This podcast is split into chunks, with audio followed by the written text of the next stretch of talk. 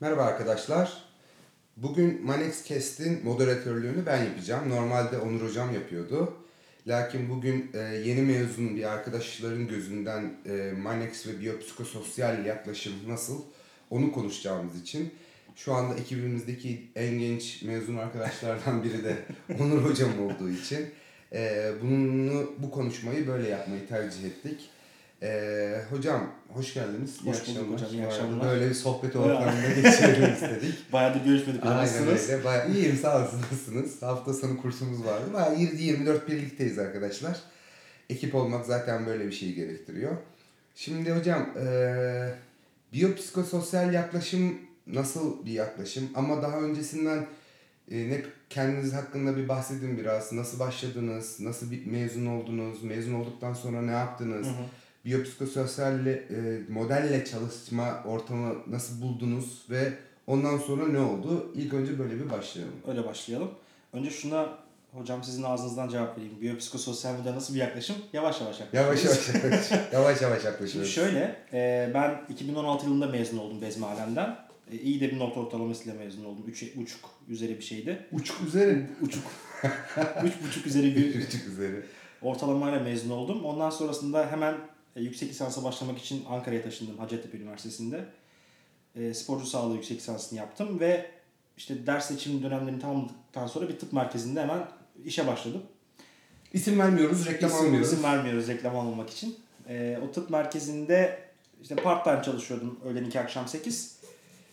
E, Standart yani SGK ile çalışılan bir yer olduğu için inanılmaz bir iş yük- yükü. Çok fazla sayıda hasta alıyorduk. Hastalar tanılarla geliyor. Biz tanılar üzerine işte hat beklentisi ultrasonlar, lazerler, ESVT'ler, traksiyonlar, Havalarda uçuşuyor. havalarda uçuşuyor. uygulamalar. İşte bu üç tane kağıt parçası üzerinden egzersizleri işaretleyip hastaları göndermeler üzerinde e, temel olarak nörolojik çalışıyordum A grubu. E, D ve C gruplarında tekniker arkadaşlarımız alıyordu. Hani güzel bir noktası şuydu. E, elektroterapi uygulamaları bizim gözetimimizdeydi. Hani biz mutlaka elektroterapi bağlanırken orada duruyorduk. Şuraya şöyle yapalım, buraya böyle yapalım diyorduk. E, ve onun üzerine o şekilde bir sene çalıştım. Ondan sonrasında bir e, bir iş teklifi aldım bir manuel terapi merkezinden. Ankara'da da oldukça ünlü bir merkezdir orası. E, manuel terapiyle tanışmam demeyeyim ama ben işte çeşitli eğitimler almıştım zaten. E, kendi kendime Çalışmaya başlamak. Manuel terapi, full manuel terapi çalışmaya başlamak e, biraz sert oldu benim için. Çünkü e, o merkezde biz tamamen Manuel terapi. manuel terapi yapıyorduk. Öyle, Öyle söyleyeyim. diyelim. manuel terapi yapıyorduk. Ama yine manuel terapi yaparken de çok Manuel fazla terapi tekniğinden bahsetmeyelim Bahsetmeyelim, çünkü. evet, evet. evet. anlaşılır neresi oldu. Evet. E, manuel terapi yaparken de yine orada çok fazla biyopsikososyal çalışılmıyordu. Evet. Hasta yönetimi vardı. Ticari açıdan açıkçası başarılı bir hasta yönetimiydi. Onu söyleyebilirim. Ama e, hastanın iyiliğini çok da fazla düşünülerek yapıldığını çok zannetmiyorum.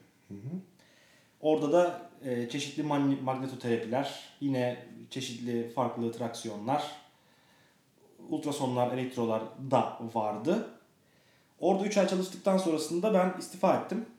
E, bir pilates salonuyla anlaştım ve o içinde ufak bir kliniğimsiyle bir buçuk sene öyle çalıştım.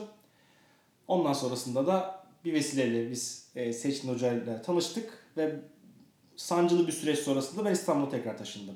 Benim biyopsikososyal modelle asıl tanışmam aslında e, o ilk tıp merkezinde çalışırken oldu. Biyopsikososyal modeli e, buldum bir şekilde. Hatta Noi ile iletişime Evet. geçtin. Okumaya başladın. Okumaya başladım bunları ama çok da fazla ne kadar anlamlandırabiliyorum dum diye sorduğum zaman kendime çok da fazla anlamlandıramıyordum. Ee, bir şekilde bende bir şeyler değişti bunu tanıdıktan sonra başka arayışlara girdim. Kendi çapımda okumalar yaptım. Kendi çapımda hasta yaklaşımımı değiştirmeye başladım ama kesinlikle e, özellikle İstanbul'a taşındıktan sonrasında tamamen tüm hasta yaklaşımlarım değişti. Peki. Şimdi Ankara'da hastayı nasıl alıyordun? İstanbul'a taşındıktan sonra ne oldu? Neler değişti? İlk önce bu Aslında metotla. aynı olan bir şeyden bahsedeyim. hı. Ee, aynı olan tek şey ben Ankara'da özellikle kendi başıma çalışmaya başladığım zaman sadece bir tane yatağım vardı. Burada da sadece bir tane yatağımız var. aynı olan şey bu. İkinci aynı olan şey ben yine egzersiz yaptırmayı seviyordum. Egzersiz üzerine çalışmaya çalışıyordum elimden geldiğince.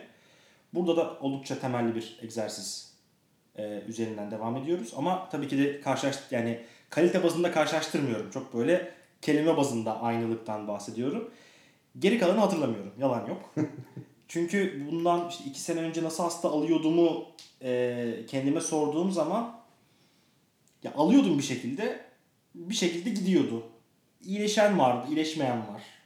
İyileşen ne kadar iyileşiyor, sonrasında ne oluyor, bir 6 ay sonrasında ne olduğunu bilmiyorum mesela. Ee, ama ben işte Seçkin Hoca ile tanıştıktan sonrasında Ankara'daki yaklaşımım da değişmeye başladı. O zaman biraz daha öz farkındalığım arttı diyebilirim. Yani hastaların e, geldikten sonra nasıl gittiği, nasıl hangi stratejiyle konuşmam gerektiği, egzersizleri neye göre vermem gerektiği, manuel terapi yaklaşımlarında daha çok neyi düşünmem gerektiğini çok yavaş bir şekilde oturtmaya başladım. Bu bende biraz zaman aldı.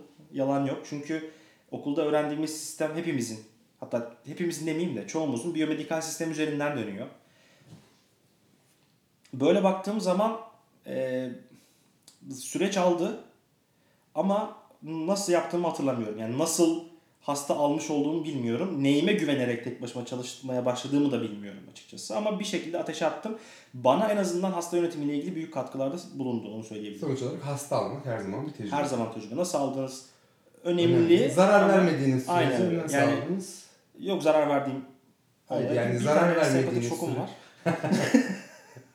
O hepimizin hayatında var. Sıkıntı yok. Ama genel olarak ilk hedefimiz hastaya tabii ki Kesinlikle. tıp sektöründe çalıştığımız için zarar vermek. Hı hı. Zarar vermemiş olduğumuz sürece iyi niyetle elimizdekinin en iyisini vermek primer hedefimiz Kesinlikle oluyor. öyle hocam. Peki Onur Hocam şimdi şöyle bir şey söyleyeceğim. Eskiden sonuç olarak her ne kadar biyopsikososyal sisteme yakın olsan da biyopsikososyal Yok, çalışmıyordum. hepimiz gibi biyomedikal sistem çalışan yerlerde çalıştık. Sence yani yeni mezun arkadaşlara önereceğimiz yani biyomedikal sistemle biyopsikososyal arasındaki sistem arasındaki fark ne? Hı hı. Biyopsikososyal yani en büyük hmm, şimdi bazı arkadaşlarımızın bir sorusu var.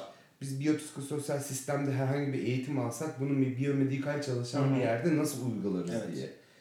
Sen bu konuda mesela yeni mezun nispeten bana göre en azından yeni mezun bir arkadaş olarak ne düşünürsün? Şöyle, e, gayet uygulanabilir bir şey. Yani biyopsikososyal model temelli bir eğitim alıp e, tamamen biyomedikal çalışan, tamamen tanısal bazda çalışan ve tanısal işte e, omuz işte supraspinatus tendiniti var. E, yazmışlar ultrason hatbek lazer. Ee, Artık onu, onları omuz yazıyorlar Ha, direkt. evet, biliyorsun, omuz protokolü var mesela. Diz Evet. protokolü, ayak protokolü. Fark etmez. Bu şekilde size orderla gelmiş hastalara da siz biyopsikososyal yapabilirsiniz. Çünkü şöyle bir şey var. Bana gelen orderlarda da öyleydi. Sadece diyor ki hatbek. Yani onu da demiyor. 6 harf yazıyorlar. HP, tens. Bir de US 8 harf oluyor. Evet. Ama nereye hatbek? Ne kadar hatbek? Nereye tens? Ne Bazıları kadar tens? çok o konuda. Yazmamış olanlar için Evet. en azından öyle söyleyebiliriz. Ee, nereye ultrason? Mesela ultrason cihazını açıp açmamanız gerektiğiyle ilgili de pek bir şey söylemiyorlar. Evet. Sadece da 15 dakika bulsa. sadece 15 dakika US. Çünkü öyle şeyler var. Ee, benim de başıma geldi. Ben hastaya ultrason yapıyorum. Hasta diyor ki of öyle iyi geldi böyle iyi geldi. Sonra bir baktım cihazın fişi takık değil. Yani bu tarz şeylerle karşılaşıyoruz. Siz de karşılaşacaksınız hani mezun olmamış arkadaşlar için söylüyorum. O yüzden tamamen çalışılabilir bir şey. Hadi yine order'dan dışına çıkmayın. Ee, hekim işte supraspinatusa tens yazmış olsun, ultrason yazmış olsun, lokalizasyonunu belirtsin, süresini belirtsin. Ee, onların eğer ki zarar vermeyeceğinden bir şekilde eminseniz ki zarar verme olasılıkları var ama göreceli olarak çok daha düşük. En azından sorumluluk sizde değil. Evet, en azından sorumluluk sizde değil. hekimde. Yani bir cold pack yazmışsa ve bir 10 dakikada bir buz yanığı olmuşsa o hekimin Suçu. suçu, hekimin sorumluluğu. O zaman o yazmayacaktı. Bu açıdan içiniz rahat olsun. Evet. Sorumluluk sizde değil. İmza etkisi sizde olmadığı için. Ama en azından hastayla iletişim kurarken sonuna kadar biyopsikososyal iletişim kurabilirsiniz ve sizin hastayla olan bağınızı ve hastayı ikna etme yeteneklerinizi oldukça artıracaktır bu. Veya hastaya zarar vermeme diyoruz. Siz tabii ki normal şartlar altında bir hekimle tartışamazsınız. Hı hı. Yani öyle bir yetkiniz de Evet. yok. Şimdi Türkiye'deki sistem içerisinde Maalesef. ama hot pack, hot pack diyor veya cold pack diyor. onda buz yanığı oluşturabilecek bir durum olduğunu farkında olursunuz. Hastaya zarar vermemek adına 3 kat havluyla buz koyarsınız. Yapacağınızı yapmış olursunuz, görevinizi yapmış olursunuz, hastaya da zarar vermemiş olursunuz. Bunlar da seçenekler arasında. Aynen öyle.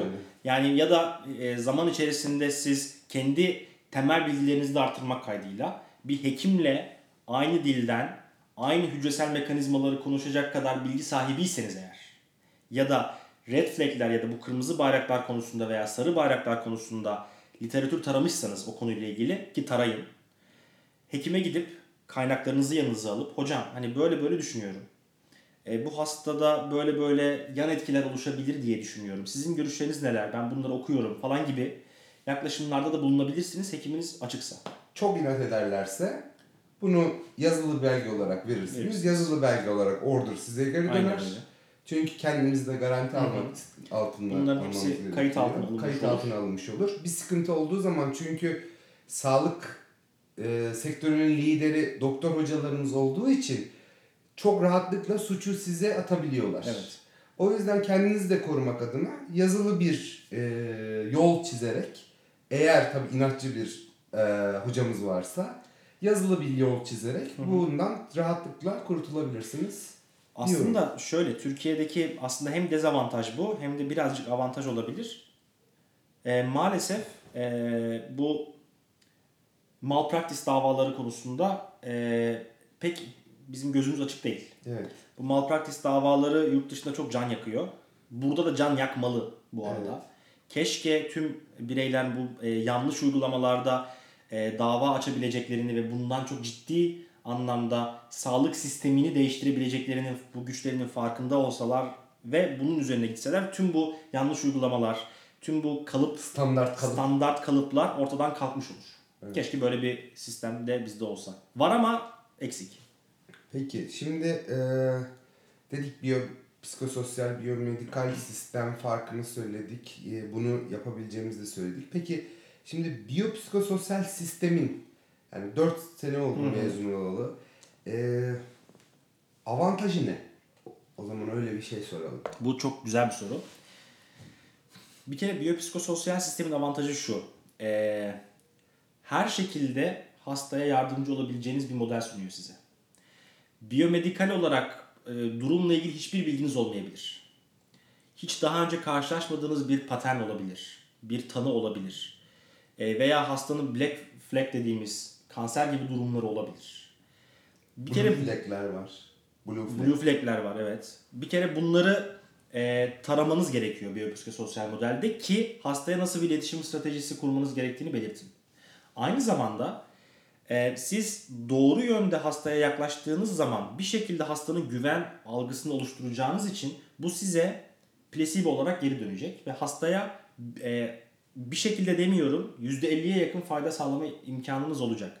Plasebo'yu hastaya yalan söylemek olarak düşünmeyin. Ama sizde omuz yırtığı var. Sizin şuranız yırtık, buranız patlak, buranız çıkık demek yerine tamam bunlar böyle böyle şeyler. MR sonuçları bize bir şey gösteriyor ama bu sadece sizin vesikalık fotoğrafınız. Ne 5 dakika öncesiyle ilgili bilgi verir ne de 5 dakika sonrasıyla ilgili bilgi verir. Artı sizi yatarak çekiyorlar ama sizin şikayetiniz ayakta. Bunları hastaya düzgün bir şekilde açıklayıp aynı bir şu örneği de verebilirsiniz. İşte sizin vesikalığınıza baksak, e, biz sizin karakterinizle ilgili böyle böyle böyle bir yargıya varsak, hiç e, sizinle konuşmadan, tanımadan e, MR'ınıza bakmamız birebir aynı durumu oluşturuyor gibi bir şey söylemeniz bile hastaların içini o kadar rahatlatıyor ki bir kere siz e, durumun şiddetini ve bizim katastrofizasyon dediğimiz şeyi yani olduğundan daha farklı görmeyi direkt ortadan kaldırmış oluyorsunuz. Hastanın bundan sonraki tüm sağlık e, hizmeti alımlarında bir sağlık profesyoneline başvurmasında bir kere onun gözünü açmış oluyorsunuz ve mümk- e, neredeyse hayatını değiştirmiş oluyorsunuz. Sırf bu yaklaşımla. Peki bir, bu biyopsikososyal model bizim için peki terapist olarak artısı ne? Bu hasta gözünden bir artısı. Bizim için artısı ne? Yani niye biyomedikal sistem değil de biyopsikososyal sistem kullanalım peki? Hı hı. Şimdi bir kere biyomedikal sistem tamamen tanı bağımlı çalıştığı için belirli tanılara yani şöyle bir şey yapıyor biyomedikal sistem. Bir e, klinik tablo geliyor. Bunu belirli bir koda sıkıştırmaya çalışıyorlar. Orasından ittiriyorlar, burasından ittiriyorlar. O tanı koduna sıkıştırmaya çalışıyorlar. Biyopsikososyal sisteme geldiğiniz zaman tanı var. bir tablo oluşturuyor. Ama o tanıt çerçevesinde tamamen yaptıklarınız özgür. Özgürce siz bazı uygulamaları yapabiliyorsunuz. Yani e, biyomedikal sistem içerisinde e, bir omuz impingement sendromunda örnek veriyorum lumbal bölgeyi değerlendirmeniz belki çok abesle iştigal kaçabilecekken siz biyopsikososyal model çalıştığınız zaman e, sorunun kaynağına doğru inmeniz çok daha mümkün ve olası hale geliyor. Sizi belirli düşünce kalıplarından uzaklaştırmış oluyor. Çok daha iyi klinik muhakeme yapabilir hale geliyorsunuz. Ayrıca malpraktis riskini de azaltıyor. Kesinlikle azaltıyorsunuz.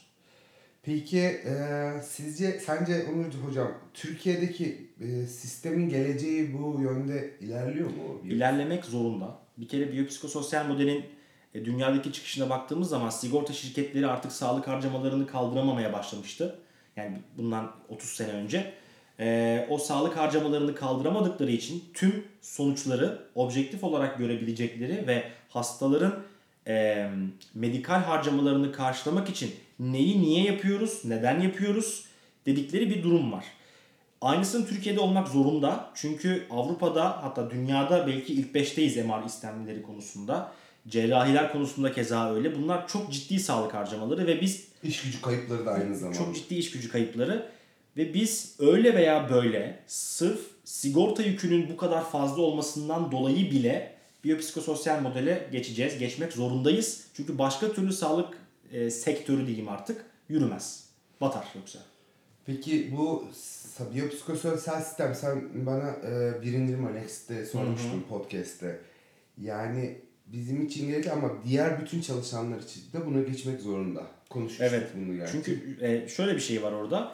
Bizim gri alanlar dediğimiz alanlar var. Bu gri alanları net bir şekilde belirleyebilmek için hocam yani fizyoterapistle e, spor akademisi mezunu arkadaşlar arasında, hekimler arasında e, ki hekim grupları da ayırabiliriz. Nörolog, nörologlar, ortopedi uzmanları, e, fiziksel tıp uzmanı. fiziksel tıp hekimleri arasında hep gri alanlar var. Bu gri alanlarda çok daha rahat hareket etme imkanı sunuyor ve gerçekten nerede durmanız gerektiğini size biyopsikososyal model çok keskin bir şekilde aslında söylüyor.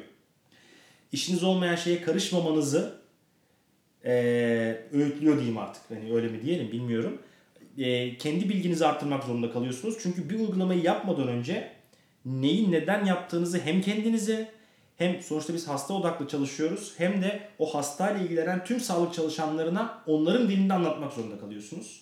O yüzden sizin çok daha yani hem sizin hem diğer sağlık personellerinin hepsinin e, kendi alanları diğer alanlarla ilgili ve e, hem onların ne yaptığını hem de o dilde konuşabilmeyi öğrenmeleri gerekiyor.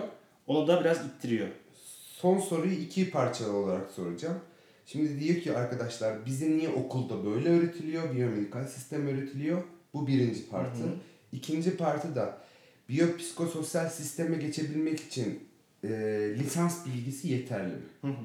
Veya ne yapmamız lazım? Niye kursa ihtiyacımız var diye soruyor. Evet. Yani çünkü sonuç olarak bizde bu bir Manex propagandası gibi geçiyor olabilir ama bunu arkadaşların dinlemesi lazım Kesinlikle, ki. kesinlikle. Sen de yeni mezun olduğun için hani yani yeni mezundan kastım bana göre Evet, söylüyorum.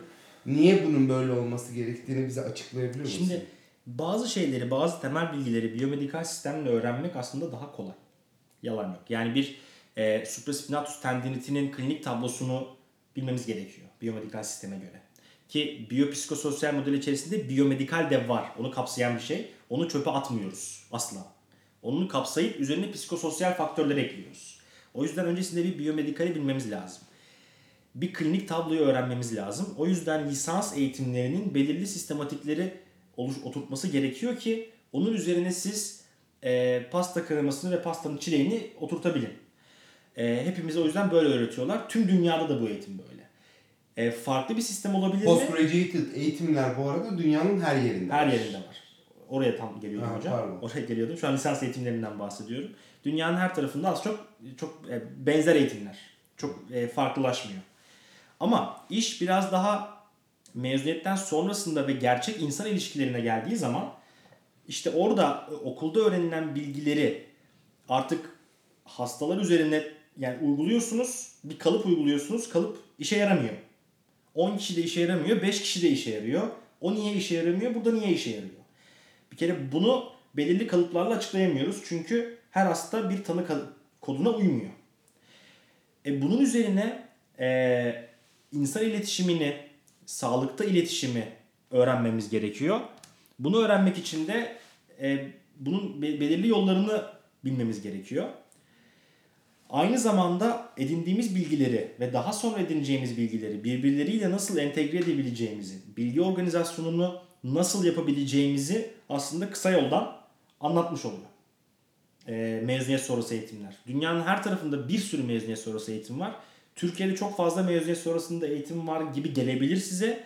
Size tavsiyem Amerika'daki postgraduate eğitim sayısını bir araştırın. Enstitü sayısını bir araştırın. Bizde yok neredeyse. Yani. Bizde yok. az. Bizde yok. E, Hani onlar yoksa- enstitü zaten. Evet onlar Yani- artık direkt enstitü ve diploma statüsünde bunlar. Ve çoğunlukla argeleri falan da var yani Var.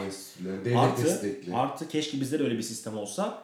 Ee, Amerika'da, Kanada'da var. Kanada'da var. Ee, Avustralya'da var. Avustralya'da da var. APTA Amerika için hani fizyoterapi birliği Amerika'nın e, bu e- mezuniyet sonrası eğitimleri kredilendiriyor. Evet. Amerika'da ya- yanlış hatırlamıyorsam 5 senede bir sınava girme zorunluluğu olduğu için Borç sınavı. borç sınavına girmek zorundalar. Kanada'da da öyle, Avustralya'da da öyle. Size diyor ki dernek ya 5 senede bir sınava gireceksiniz ya da bu 5 sene içerisinde belirli krediyi dolduracaksınız. Ve e, enstitülerin ya da mezuniyet sonrası eğitimlerin kalitesine göre, içeriğine göre e, contact hours diyorlar onlar. Ne? E, Temas- temas, Temas saati. demeyelim. Eğitim saatine göre, uygulama saatine göre belirli standart kriterleri sağlamalarını istiyorlar ve bunları kredilendiriyorlar. Kişiler de o eğitimi aldıktan sonra belirli krediyi alıp ki kongreleri de böyle yapıyorlar, kredilendiriyorlar. Borç sınavına girmemeye hak kazanıyorlar. Ama zaten kendilerini geliştirmiş oluyorlar. Win-win sistemi var devrede. Keşke bizde de böyle olsa. Ve bildiğim kadarıyla o enstitülerde bir kısım mesela o ücretleri APTA'ya veriyorlar, aktarıyorlar ki fizyoterapi mesleğinin gelişmesi adına Kesinlikle öyle. hem reklam hem yani mesleğin reklamı Hı hı. ve e, yeni mezunların eğitimi gibi e, konularda destek sağlıyor Hı hı. maddi olarak. Evet bu, bu, tarz bir aktarım Aktarım da var. var. İngiltere'de de böyle. İngiltere'de de böyle herkese. Ee, inşallah Türkiye'de de benzer kaliteli bir e, eğitim seviyesine postgraduate olarak da İnşallah. lisans düzeyinde de e, ulaşmak dileğiyle. Bu arada e, son olarak şunu söyleyeyim. Çok uzadı biraz, biraz uzadı ama lisans düzeyinde aldığımız eğitim e, içeriği kalitesiz değil. Evet. Sadece Ya- dağınık biraz. Dağınık. E, pek çok güz- yani ben şu an dönüp baktığım zaman e, lisans kinezyoloji notları hala duruyor. Benim tüm lisans notlarım duruyor. Dönüp baktığım zaman ya diyorum bunları bana anlatmışlar ama niye anlatmışlar? Evet. Bunu çok sorguluyorum. Sadece birazcık farkındalığımızı arttırmamız gerekiyor. Şu anki öğrenci arkadaşlar aslında çok şanslı. Çünkü onlara yol açmaya çalışan, yol göstermeye çalışan e, birileri var. Bizler gibi. Bizler gibi bende yoktu. Yani bende de sonradan oldu. Öyle diyeyim. Ama çok daha şanslılar. E, gözünüz Yolları açık olsun. açık ol. Gözünüz açık olsun. Şanssız gibi gözüküyorlar Evet. şu anda. Ama mesleğin bundan sonraki 10 senesi esasında e, çok aydınlık duruyor. karamsar değil, kesinlikle Karamsar karamsar değil kesinlikle.